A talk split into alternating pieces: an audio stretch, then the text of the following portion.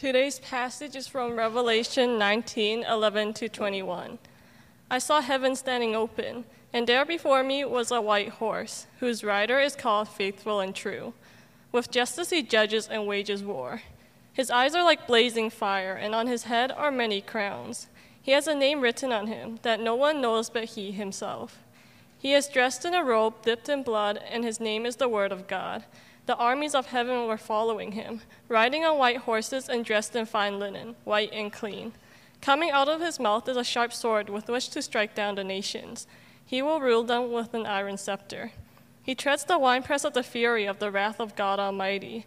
On his robe and on his thigh he has this name written King of Kings and Lord of Lords. And I saw an angel standing in the sun, who cried in a loud voice to all the birds flying in midair Come, gather together for the great supper of God, so that you may eat the flesh of kings, generals, and the mighty, of horses and their riders, and the flesh of all people, free and slave, great and small. Then I saw the beast and the kings of the earth and their armies gather together to wage war against the rider on the horse and his army. But the beast was captured, and with it the false prophet who had performed the signs on its behalf. With these signs he had deluded those who had received the mark of the beast and worshipped its image. The two of them were thrown alive into the fiery lake of burning sulfur. The rest were killed with the sword coming out of the mouth of the rider on the horse, and all the birds gorged themselves on their flesh. This is the word of the Lord.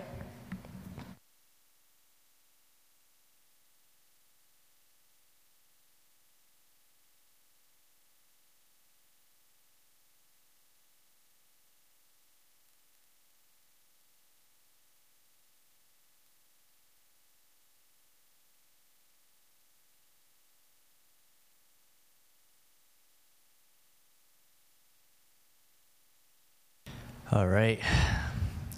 Good morning, everyone. Uh, welcome to Lord's Love Church this morning. It is great to be with you guys uh, this morning being able to worship uh, God together. And um, yeah, hope that you guys had a good, good long weekend so far. Just one more day tomorrow, uh, especially for those of you who are going back to school. Sorry to remind you this, but you are going back to school. But I do hope that you will finish off uh, this summer break on a strong note, um, and that you will, yeah, have a great time today and tomorrow. Um, so yeah, uh, for those of you who are new with us today, I just want to say welcome. I'm glad that you are uh, joining our community here today to worship God together. And uh, my name is Howard, and I'm a youth pastor here at this church.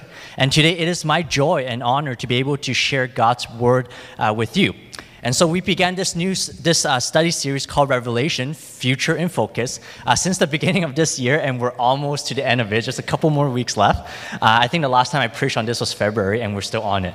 Um, but yeah, this book is written by John the Apostle. Uh, it's a combination of letter, apocalyptic, um, which means vision and seeing, and prophetic, which means uh, speaking forth. And this book is about seeing the present in light of the future. And last week's uh, message, uh, the first part of chapter 19, Reverend Doug pretty much uh, was preaching about giving praise to God and worshiping Him and through the way that we live our lives. And today's passage is more focused on why we should keep worshiping God and praising Him through the way that we live our lives. Uh, but before I start, um, I just want to pray. So please join me in prayer. Heavenly Fathers, thank you for this morning that we get to gather together, Lord, and just to be able to worship you freely, God. And just thank you for your word that is still alive and active today, that it still has power to transform us. So we pray, God, that this morning as we read your word, that you will prepare our hearts to receive your word. May your Holy Spirit be at work in us, Lord, to transform us, to change the way that we live, and for us to receive you, God. And so we pray that, um, that yeah, your Spirit uh, would just Help us to understand you more through this passage, Lord. So thank you for your love. Thank you for your grace. And most of all, thank you for being a faithful God. In Jesus' name I pray. Amen. So I'm not sure if many of you guys know this, um, but did you know that if you got a violation ticket, motor vehicle related, like speeding ticket, from a police, you can actually dispute it in court. And if the police officer didn't show, uh, doesn't show up to court, you, can, you don't actually have to pay the fine. You're pretty much free uh, to go. And I learned this through my experience at court. So one time I got uh, pulled over by RCMP officer for not having my license plate mounted on the front bumper of my car. Um, but he was really nice. He gave me grace and he let me off the hook, uh, gave me a warning only. But I took that grace for granted and I didn't bother mounting the plate, right? As if like I've never see a cop ever in my life again, right? So then later on, uh, I did get pulled over again by another RCMP officer, uh, and this time I did get ticketed. But the police told me that I can dispute the ticket in court if I mounted my license plate and I show him a picture in court, then he'll let it go. So I did and went to court, but the police never did show up, uh, so I didn't have to pay the fine. But before this, I still had to go through the whole trial system, right? While I was waiting for the judge to deal with my case, uh, the woman ahead of me, before me, was very nervous and didn't know what to say in court.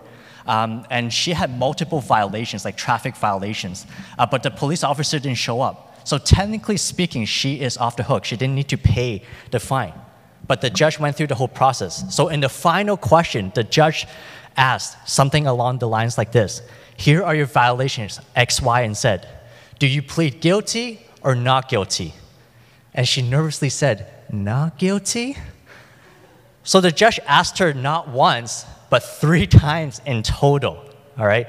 Um, uh, asked her three times in total if she was guilty or not, because the officer must prove his case beyond a reasonable doubt, but he wasn't there. So the police had to be there in order for her to be guilty, but he wasn't there, so she was off the hook, but she didn't know again. Like, um, so the third time, all right, so this judge is being already really nice, really gracious. So the third time, the judge asked her and made it clear this one last time. He's like, okay, let's try this again. Officer so and so is not here do you plead guilty or not guilty? And so she thought for a second as she was thinking, the people behind her in the court was yelling to tell her what to say. Say not guilty! and she and she said, not guilty. And the judge pretty much dismissed her. So the point is this the judge makes the final call. So even if you feel like you've been wronged by the police officer, if you felt like the ticket that you got uh, was unfair, you don't have to pay the fine right away. You can dispute it or plead your case in court. Right? The police officer's job is only to issue you the ticket or the fine, right? But he doesn't have the final authority or the final call to determine whether you are guilty or not. So that's why you can go to court and let the judge decide. So, likewise, God is our final judge who has the final authority and the final words. So even in the midst of the chaotic world with sin and evilness, with uh, pain and suffering, many bad things happening, there will be this one day will, where there's no more pain and suffering, and we will be with God in eternity because Jesus makes the final call and He has the final authority. And that is the beauty of the good news.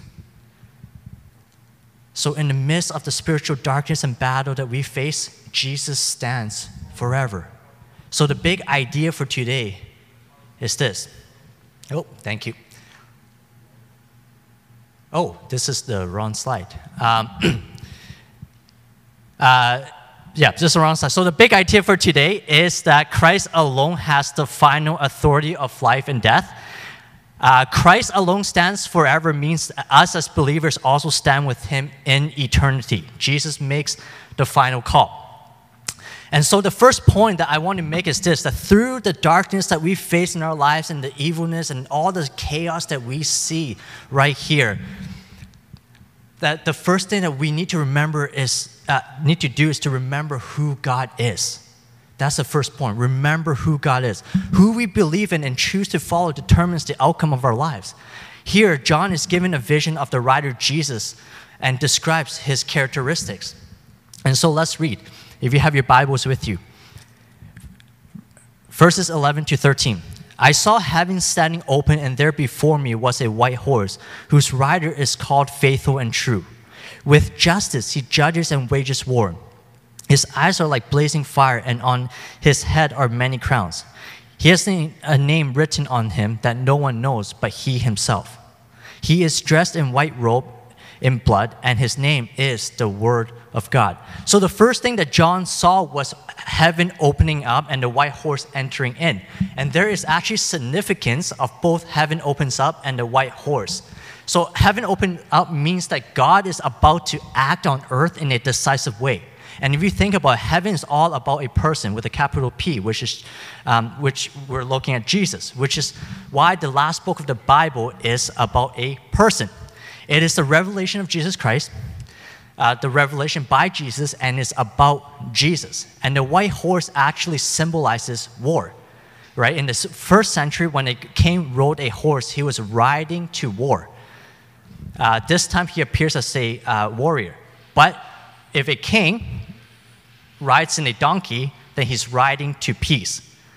So, what this means here is this that Jesus came in peace. He came in peace before when he entered the city of Jerusalem, but now he is riding in war.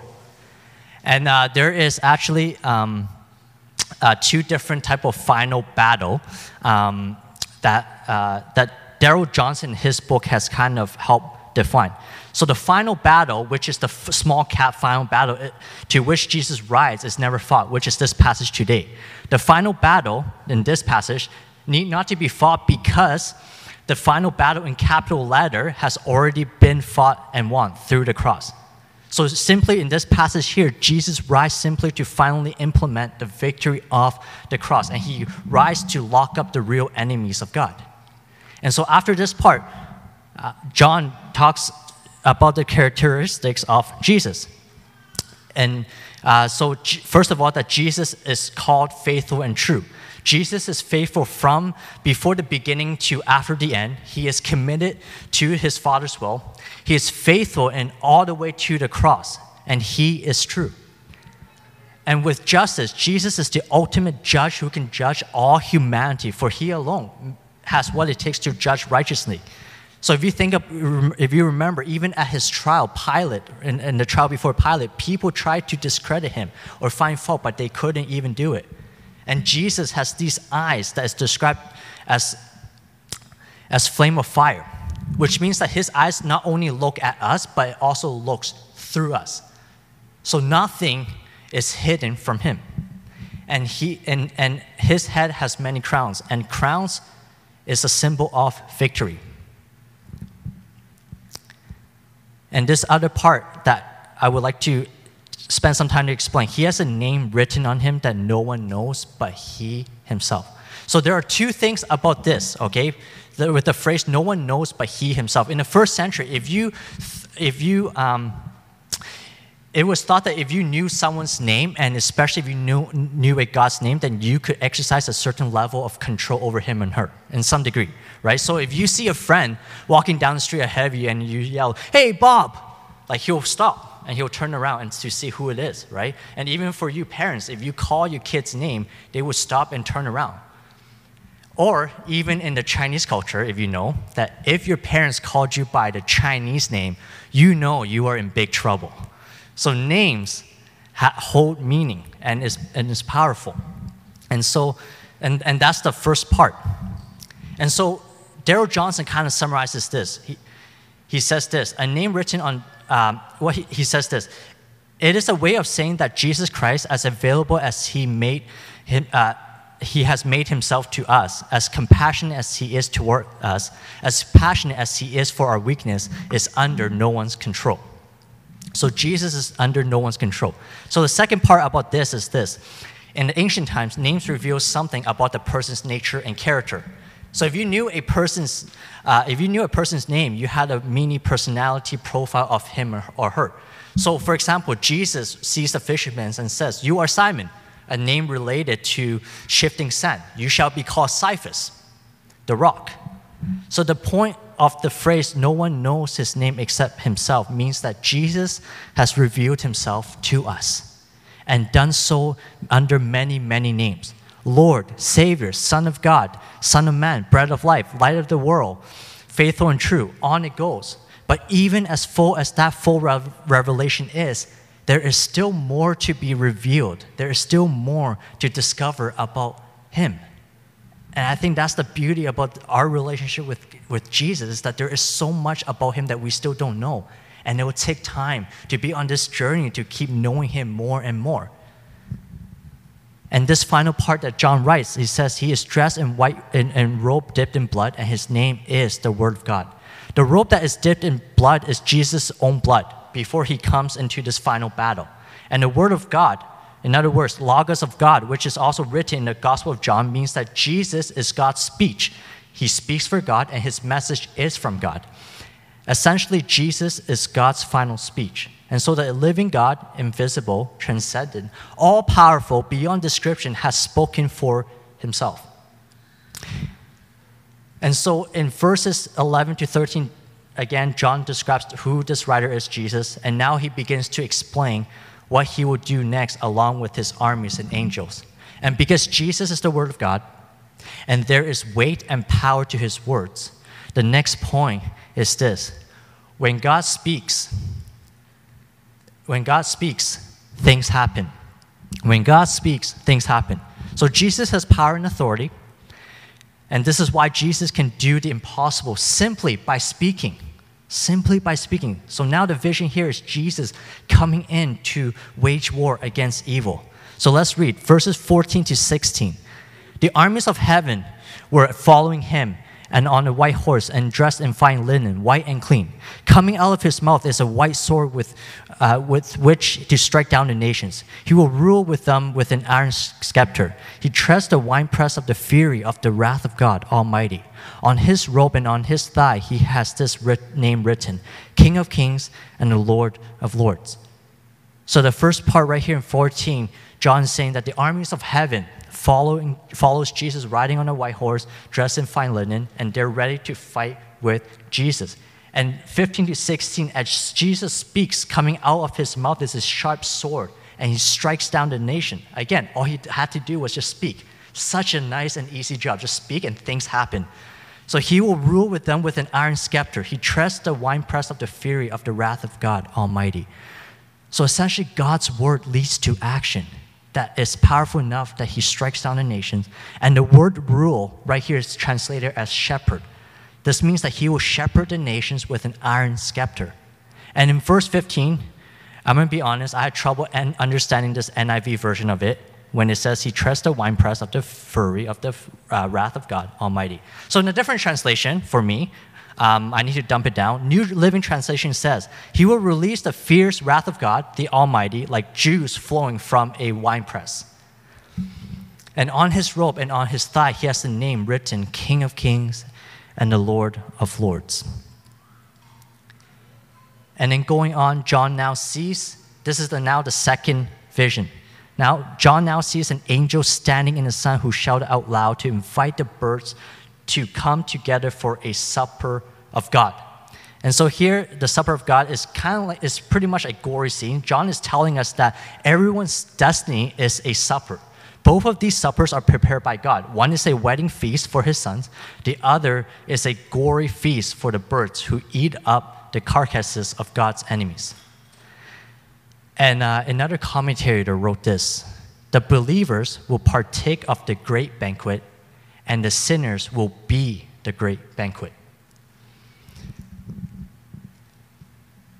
And the last part right here about God speaking is this in verses 19 to 21. Then I saw the beast. Now, this is like the final round. This is, then I saw the beast and the kings of the earth and their armies gathered together to wage war against the rider on the horse and his enemy. But the beast was captured, and with it the false prophet who had performed the signs on his behalf. With these signs, he had deluded those who had received the mark of the beast and worshipped his image. The two of them were thrown alive into the fiery lake of burning sulfur. The rest were killed with the sword coming out of the mouth of the rider on the horse, and all the birds gorged themselves in their flesh. So the outcome of the beast's war against Jesus is predictable. And Jesus, who created all things, captures the Antichrist and Satan's other henchman, the false prophet. And here's the thing the Antichrist and the false prophet do not die physically. Instead, they are thrown into uh, the lake of fire that burns with sulfur. And so the Bible does not give an exact location of the lake of fire. Uh, it may uh, lie outside of our universe, but it is a real place. And this is the ultimate eternal destination for all who reject God. And I think this is all the more for us as Christians when we hear stuff like that to, uh, to continue to to pray for our family members, our friends, and or those that don't know Christ yet. Because at the end of the day, there is a final destination, one where we are, we are having a feast with God, or another one where pe- people who do not believe in God are being gorged out by birds. And so the third point that I want to make is this how God fights ought to show us how we should fight. How God fights ought to show us how we should fight. This connects to the second point. When God speaks, things happen. So, how God fights was by using his words. And I said it before, and I'll say it again Jesus simply wins by speaking. And I think that we can do the same as well today in Jesus' name, right? To use God's word, to pray in Jesus' name, to pray for others, that things can still change because Jesus is still alive. And if you think about it, words have weight and power. James chapter 3, I'm just going to paraphrase this, pretty much says that our tongues Though our tongues are small, it has power to destroy someone, just like how ships are large and are driven by strong winds. They are steered by a very small rudder wherever the pilot wants to go, right? So even things that are small can do powerful things. Paul in Ephesians chapter 4, verse 29 says this Do not let any unwholesome talk come out of your mouths, but only what is helpful for building others up according to their needs, that it may benefit those who listen. Why does Paul say this? Because he knows that words in them, themselves have power and hold so much weight that it can either build or destroy someone's life. And that's why he's encouraging the people in Ephesus do not let any unwholesome talk come out of your mouth, but start talking about positive things that will build other people up. So if words have power and the things that we say could either build or destroy someone else, how much more power and authority do you think Jesus has when he speaks? There is so much power and so much authority. So I'm just going to go through quickly some of the passages in the Bible. Throughout Scripture, whenever God speaks, things happen, miracles happen. For example, Genesis 1, God's creation, and God said, Let there be light, and there was light. Right? Darrell Johnson um, summarizes Jesus simply spoke into the nothingness, and something came into being. Mark chapter 1, in, in the New Testament now, in the Gospels, Jesus drives out an impure spirit. Jesus says sternly to the impure spirit, Be quiet, come out of him. The impure spirit shook the man violently and came out of him with a shriek. Mark chapter 4, Jesus calms a storm. He got up, rebuked the wind, and said to the waves, Quiet, be still. Then the wind died down and it was completely calm. I'm just using different scenarios now. Like John chapter 11, now it gets into the heavier stuff. Jesus raises Lazarus from the dead. Jesus called into the tomb with a loud voice, Lazarus, come out. And then, if, as you know, the dead man comes out. Matthew 19, Jesus forgives and heals a paralytic man. And all he had to say was this Get up, take your mat, and go home. And the man gets up and went home. So there are so many examples in Scripture where Jesus speaks and things happen, right?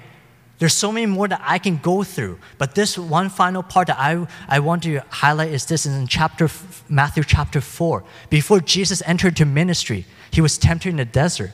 And how did Jesus fight against the devil? He uses scripture, he quotes scripture, and he never gave in. And so there is power. So even verse 14, come, uh, 15, coming out of the mouth is a sharp sword to strike out the nations. And in verse 21, right here, Jesus speaks, they were captured. And so God's word is still powerful for us today, that we can still use it, that we can still use God's word and things will happen. Uh, Jesus has given us that authority, and, and this Bible right here is available for us. And even better yet, now we have phone apps for Bible, so like literally it's with you. If you download it, it's with you everywhere you go. So God's word is with us, it's available anytime and anywhere. So Hebrews chapter 4 says this For the word of God is alive and active, sharper than any double edged sword. It penetrates even to the dividing soul and spirit, joints and marrow. It judges the thoughts and attitudes of the heart. Nothing in all creation is hidden from God's sight. Everything is uncovered and laid bare before the eyes of Him to whom we must give account. 2 Timothy 3 16 to 17. All scripture is God breathed and is useful for teaching, rebuking, correcting, and training in righteousness, so that the servant of God may be thoroughly equipped to do every good work. So, God has given us scripture, which has power to transform us, not only to grow spiritually and maturely in our relationship with Him, but also to use it to fight the battles that we encounter in our lives. So, a few questions I want to ask you guys this morning, afternoon is this What battle, or many battles, are you currently wrestling with? And does it feel impossible to defeat? I definitely have. There are even some things in my life right now that sometimes I feel like, hey, it feels like impossible to defeat, right? Like, how long have you been facing this? How long have you been facing this? And more importantly, with the battles that you are currently facing in your life, how are you fighting your battles? Are you letting Christ fight for you by turning to Him or by taking control of your own life and fighting for yourself? We all need to dwell in the Word of God so that we can be transformed and fight with the Word of God. If we're not leaning into Jesus, the Word of God, we begin to lean into the world and its worldview.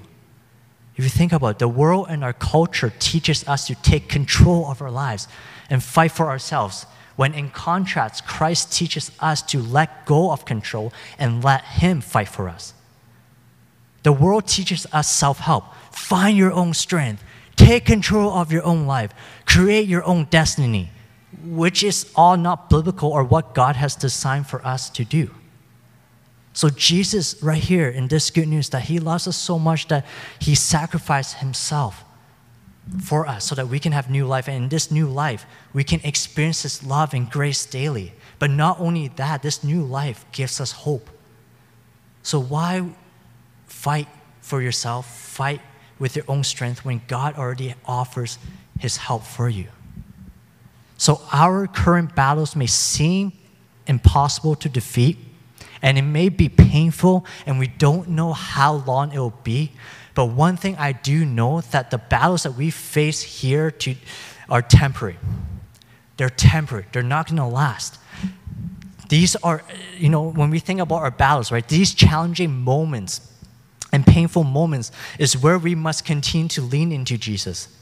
These are the moments we cannot give up in our faith. These are the moments where we need to tell Jesus of our weakness and our need for Him. These are the moments we need to keep pressing forward with perseverance to fix our eyes on Jesus, the pioneer and perfecter of faith. And these are the moments, as quoting Gordon T. Smith, let God do God's word, work in God's time. Let God do God's work in God's time. So, my encouragement for you guys this morning is says to keep leaning onto Jesus, to keep growing, to keep being fueled by God's word. In our battles as well, I want to be clear with this as well that we don't need to do it alone. Because not only is Christ with us, he has provided community of believers as well. And at LOC, we do have community here as well. And I just want to personally share that ever since I joined the 321 group, it has been actually one of the most life giving things for me as well, especially with the stress that comes in life and, and sometimes with ministry. That that, that, was a, that my 321 group right now is a safe place for me to be myself, to be able to freely express um, you know, my concerns, my failures, or even things that are hurting me. And, and, and just being able to talk with people who also challenge me in my life, in my faith that it's not just going to you know, let me hear what I want to hear, but to also ask me the right questions to challenge my thinking and my perspective as well. But not only that, but to actually spend time in prayer as well. And so you guys get this as well here. In this church, in this, we have community and we have people who do care. And so I want to highly encourage you guys to prayerfully consider if you're not in any of the groups. Um, but if you don't feel comfortable, then perhaps you can start something small. Like maybe ask someone how you can pray for them. Or better yet, if you can start, uh, you know, try being vulnerable one small step at a time and ask other people for prayer. But what I'm trying to say is this it's so important for us, you know, to, to use this environment, to use the community that God has given to, to, to journey on with people together and to carry each other's burden, right? To celebrate the victory, but yet, you know, to, um, uh, but to share the moments of pain. But overall, despite the stuff that we fight, are fighting in our own, in our, in our own spiritual battles, I want to remind us this again that God has already won the battle through the cross. Jesus already claimed victory, and he has the final authority of life and death. And one day we will experience this full victory with Jesus in heaven. Let's pray. Heavenly Fathers, thank you so much for your love and your faithfulness, God. And thank you for your son Jesus who died on the cross for our sins, Lord. And I just pray that this passage would encourage us all the more to keep fixing our eyes on you. To know that, yeah, like there's so many evilness and brokenness in this world, but at the end of the day, these things are temporary because you, Jesus, have the final authority and final words. And so may we continue to hold on to the faith, to continue to press on in our faith with perseverance, God. And thank you that you continue to guide us and lead us through the work of your Holy Spirit. And so may your Holy Spirit continue to be with us. In Jesus' name I pray. Amen.